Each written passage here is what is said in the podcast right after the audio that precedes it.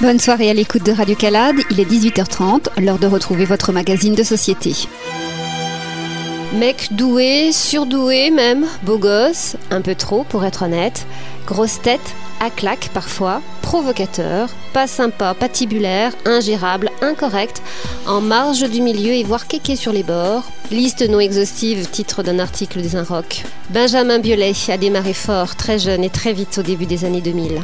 Bébé, situation quelquefois problématique mais pas désespérée. Connu pour être le mari de, comme il se plaît à dire, on a plus parlé de Benjamin Biolay alors pour ses frasques que pour sa musique. Aujourd'hui, c'est avec un double album d'une grâce redoutable qu'il se fait remarquer. Baptisé La Superbe, en hommage à la sublime chanson qu'il ouvre en grand, porté à bout de bras, car lâché par sa maison de disques, Mise à nu de Benjamin Biolay qui se dévoile avec justesse et pudeur et humour aussi. Un homme qui se serait résolument mis en marge du monde pour composer enfin son morceau de bravoure attendu. Benjamin Biolay, de retour dans sa ville natale, pour une dernière date de concert de fin de tournée, se confie à Benoît Adam. Benjamin Biolay, bonjour. Nous vous retrouvons aujourd'hui dans votre ville natale, à Villefranche-sur-Saône. Quel est votre rapport avec cette ville et qu'est-ce qu'elle représente pour vous?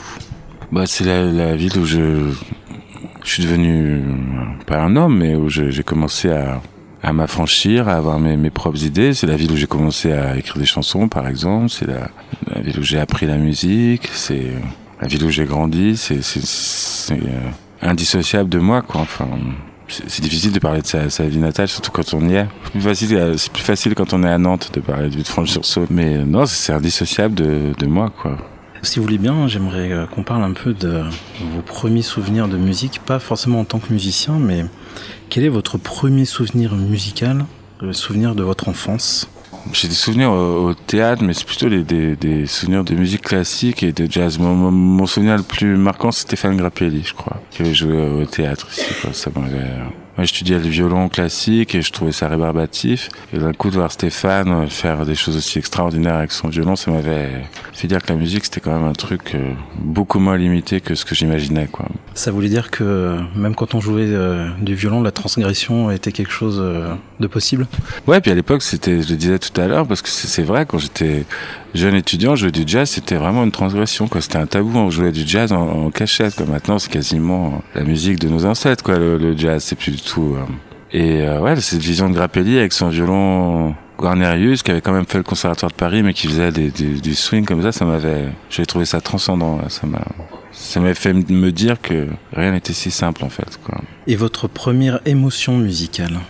Oh, J'ai dû, il y en a tellement toujours été quand même très très sensible à, ça quoi c'est souvent pas des musiques très festives comme ça s'entend d'ailleurs dans ma discographie mais j'en ai tellement quand j'étais jeune, j'ai fait beaucoup de trucs avec les orchestres locaux ici et tout, donc on a eu l'occasion de jouer. Sur la scène du théâtre de Franche-sur-Saône, c'est peut-être l'endroit au monde où j'ai le plus joué encore, quoi. C'est, euh, on faisait des, je me rappelle des, des opéras pour enfants, etc., des trucs. Euh, et on faisait des échanges scolaires en Allemagne, euh, euh, je veux dire des, écoles de musique et tout. J'ai après, mais j'ai mes premiers souvenirs musicaux de pop musique qui sont privés, quoi. Enfin, qui sont des, des moments que j'ai ressentis tout seul en écoutant une cassette ou je sais pas quoi. Mais mes premiers souvenirs musicaux collectifs, ils sont premières émotions, elles sont nombreuses. J'aurais du mal à, à, à me rappeler comme ça. Est-ce que vous pouvez peut-être juste nous rappeler euh, rapidement quel était votre parcours musical et notamment, comme vous le disiez tout à l'heure, à Villefranche-sur-Saône, comment vous avez commencé la musique? J'ai commencé la musique parce qu'on m'a pas laissé le choix. Et d'ailleurs, euh, maintenant, j'en suis plutôt content. Et dans ma famille, tout le monde a toujours joué de la musique, euh, soit à l'union musicale qui était la fanfare, enfin, soit à l'orchestre symphonique. Donc, on, m'a mis au, violon assez tôt. J'étais pas un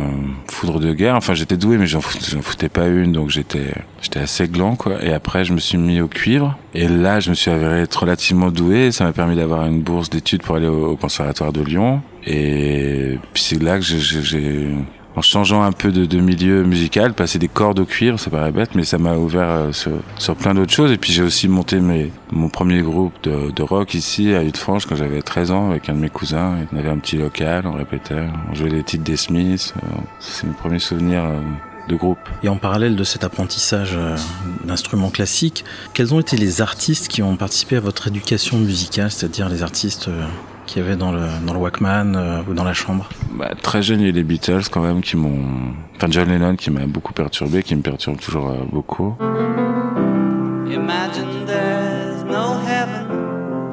J'aimais beaucoup traîner Gainsbourg. Euh, J'avoue, j'en ai bavé, pas vous, mon amour. Couture dans les Français. Et puis au milieu des années 80, il y a eu toute la scène de, Manchester quoi, qui m'a marqué et qui me, marque encore. Quoi. Enfin, de Jody, en passant par Smith, James, euh, tous ces groupes de, Manchester de l'époque ont été euh, la New Wave ou la Cold Wave. parce que c'était des gens qui n'étaient pas des virtuoses mais qui arrivaient à créer des climats musicaux qui étaient, que je trouvais extraordinaires.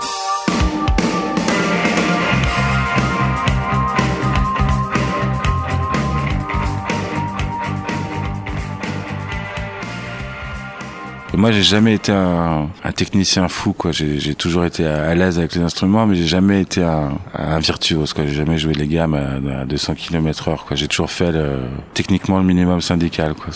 Quand on vous écoute et quand on écoute votre musique, c'est vrai qu'on a plus euh, l'impression que c'est pas euh, de l'expression, euh, la musique, mais plutôt un support émotionnel. Ouais, c'est un peu ça, quoi. C'est un, c'est comme un petit langage, c'est comme mon petit monde à, à moi, mon petit parc d'attractions personnel je me suis toujours évadé euh, à travers ça, quoi. Et j'ai souvent fui l'ennui, c'est parce qu'il faut être sincère, avec une guitare à la main ou en parce que j'avais cette chance d'être velléitaire, d'avoir envie de faire des chansons bien et puis de, de jamais lâcher l'affaire parce que j'en ai écrit des, des, milliers qui étaient épouvantables mais j'ai pas j'ai pas lâché le truc quoi. Il me semblait que c'était euh, quelque chose que j'étais capable de faire et que j'avais envie de faire. Mais c'est très compliqué parce qu'il n'y a pas d'école, il n'y a pas de prof, il n'y a pas de choses comme ça quoi. C'est faut entre la guitare et soi, il y a que de l'air et il faut réussir à, à dompter ce truc-là. Donc personne peut te dire tu vas y arriver quoi. Surtout que j'étais pas de Paris, j'avais pas de famille dans le milieu du disque et tout, donc c'était euh, c'est pas évident, mais j'ai jamais lâché l'affaire. Je lâche toujours pas l'affaire.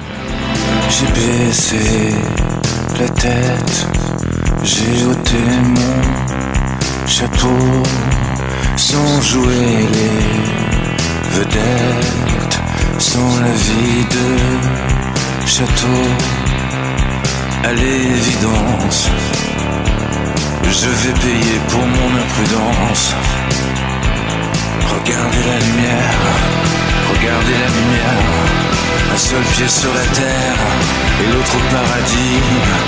Regardez la lumière, regardez la lumière, car de mes congénères, implorer la merci, non merci, regardez la lumière qui surgit d'un mystère, comme le verre du fruit, comme un cri dans la nuit.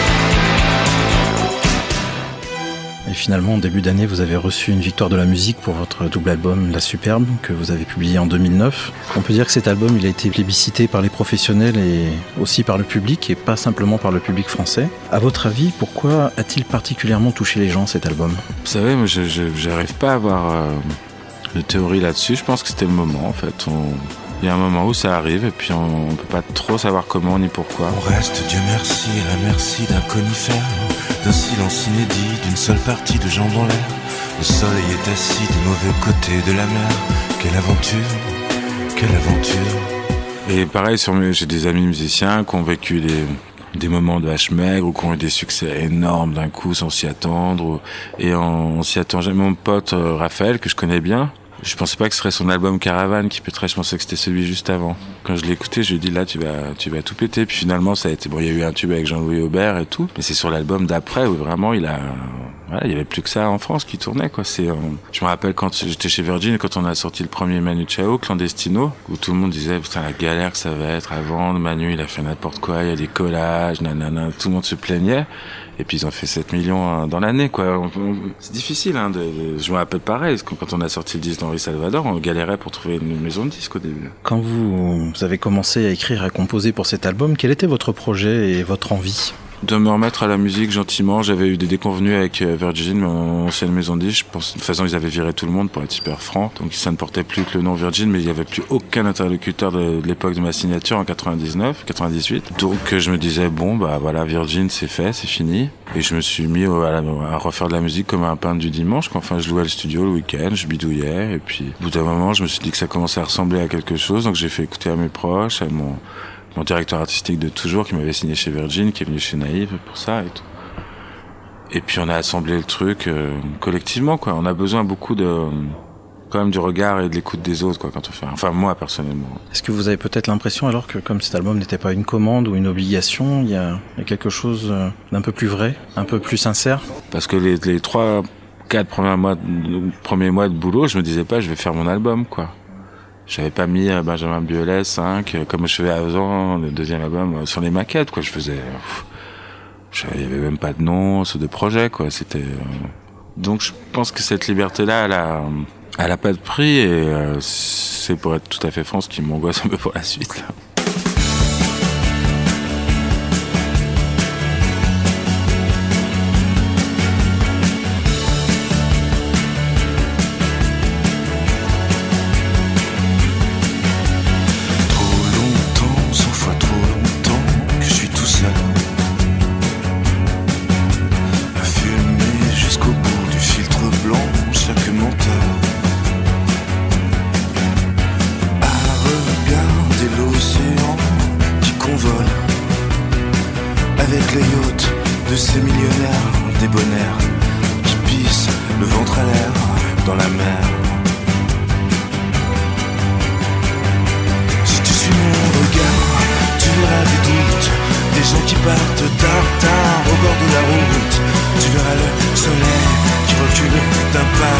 je deviens vert bouteille et comment c'est chez moi Trop longtemps, cent fois trop longtemps que je suis tout seul. Que j'attends, quel que soit le temps qui m'est fatal. Je regarde le grand mur blanc qui se décale. L'amour est un éphémère, glacé vert casse des qu'il est triangulaire. Si tu suis mon regard, tu verras des doutes, des gens qui partent tard, tard au bord de la route. Tu verras le soleil qui recule d'un pas, qui devient vert bouteille et commencer chez moi. Si tu suis mon regard, tu verras des plaines, des taxis, des gares, gares, gares à la migraine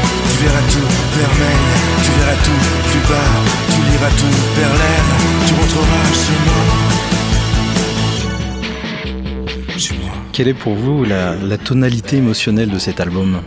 On va dire euh, peut-être ce qui vous a habité euh, un peu tout le long. C'est le son. Après, euh, j'avais des histoires à raconter, donc ça tombe bien, je fais des chansons. Mais c'est là, c'était une quête sonore d'abord. Le gros du, du, travail, l'élément déclencheur.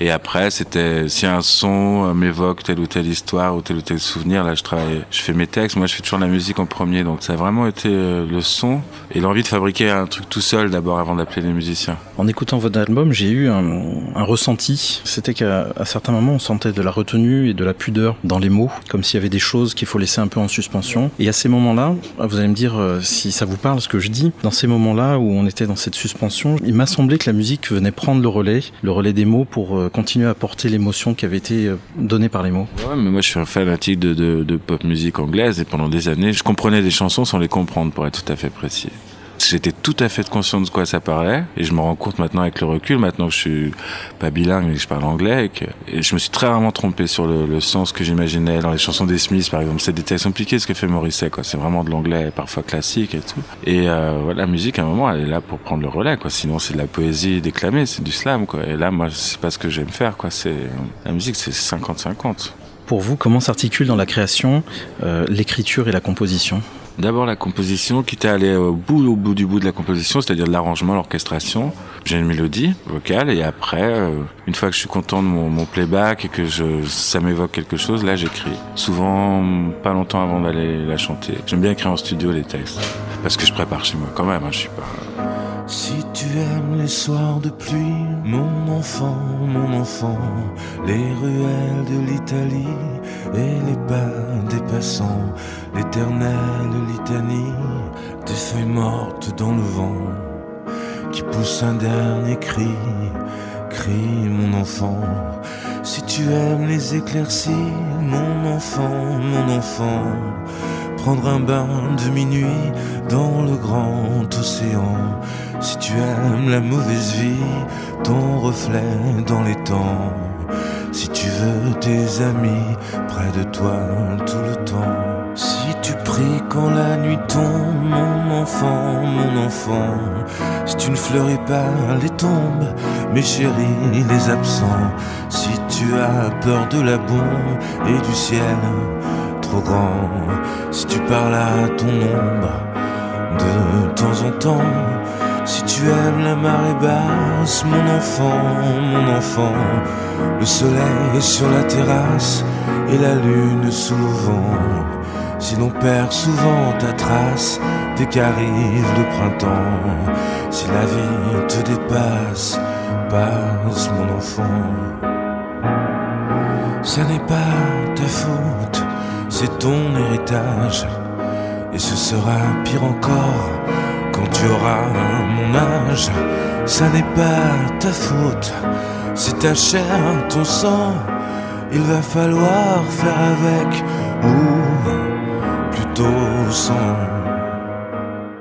Et enfin, pour terminer, euh, j'aurais voulu euh, peut-être euh, vous demander si vous pouviez nous parler un peu de la chanson Lyon Presqu'île, qui a mis un peu sur le devant de la scène la ville de Lyon et ses particularités. C'était quoi l'envie? C'était de travailler pour le syndicat d'initiative de Lyon ou c'était vraiment une d'emmener des gens dans une flânerie à Lyon? J'aurais dû parce que du coup c'est moi qui ai payé le clip alors que c'est eux qui auraient dû le payer. non non mais j'ai écrit ça à Bruxelles dans ma chambre d'hôtel à 5h du matin. J'ai fait une musique en fait en revenant de soirée et je sais pas pourquoi ça m'a fait penser à Lyon. Enfin, ça m'a fait penser à mes, années à faire l'Oustrio, tout ça. Et, du coup, je me suis dit, ça va parler de Lyon. Et puis j'ai écrit mon texte. Mais c'est pareil, c'est plus simple d'écrire sur Lyon quand on est à Bruxelles. L'eau qui dort et se réveille d'une longue nuit de sommeil. C'est comme si j'étais parti, parti la veille. Je suis entre la colline qui prie et la colline qui crie. Je ferme les yeux, mange, mange un morceau de soleil. Je serai dilettante et mort de rire en sentant la mort venir. Du moins j'espère, j'espère, je serai dilettante à temps partiel, même à l'autre bout du ciel. Du moins j'espère, j'espère, j'espère revoir la mer et la famille. Le point du jour, la statue d'or, la tour en stylo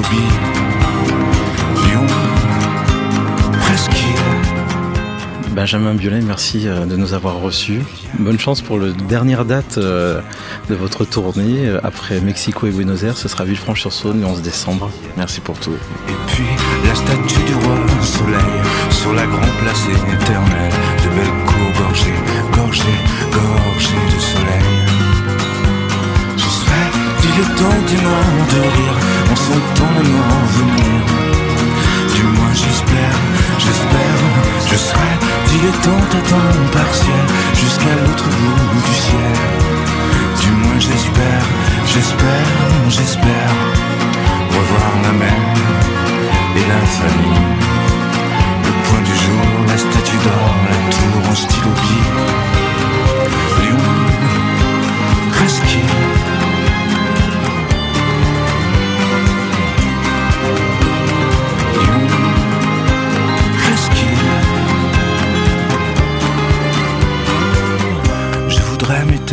ici ou pas loin de l'Italie avec ceux que je chéris, chéris que j'aime. Et puis regarder pousser le lierre, la guitare en bandoulière, même si je ne suis pas hippie, hippie, hippie chic, mais quand même. Je serai dilettantement de rire en sentant la mort venir. Du moins j'espère, j'espère, je serai dilettante à temps partiel jusqu'à l'autre bout du ciel. J'espère, j'espère revoir.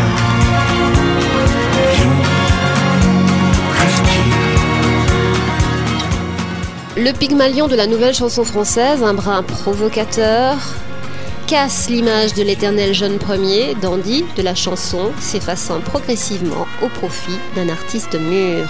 Le double album La Superbe, récompensé en 2010 en recevant la victoire de l'artiste interprète masculin de l'année, où il rend hommage à Alain Bachung.